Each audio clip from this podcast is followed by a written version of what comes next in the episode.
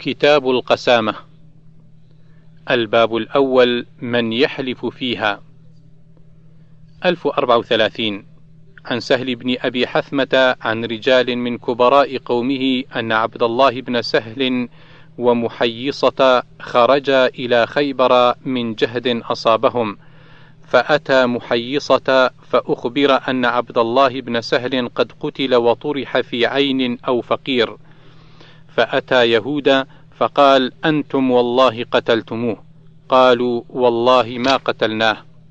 ثم أقبل حتى قدم على قومه فذكر لهم ذلك. ثم أقبل هو وأخوه حويصة وهو أكبر منه وعبد الرحمن بن سهل فذهب محيصة ليتكلم وهو الذي كان بخيبر. فقال رسول الله صلى الله عليه وسلم لمحيصة كبر كبر. يريد السن فتكلم حويصة ثم تكلم محيصة فقال رسول الله صلى الله عليه وسلم إما أن يدوا صاحبكم وإما أن يؤذنوا بحرب. فكتب رسول الله صلى الله عليه وسلم إليهم في ذلك فكتبوا إنا والله ما قتلناه. فقال رسول الله صلى الله عليه وسلم لحويص ومحيصة وعبد الرحمن أتحلفون وتستحقون دم صاحبكم؟ قالوا لا. قال فتحلف لكم يهود. قالوا ليسوا بمسلمين.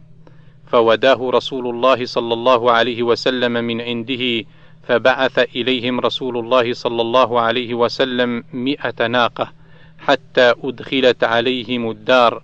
فقال سهل فلقد ركضتني منها ناقة حمراء.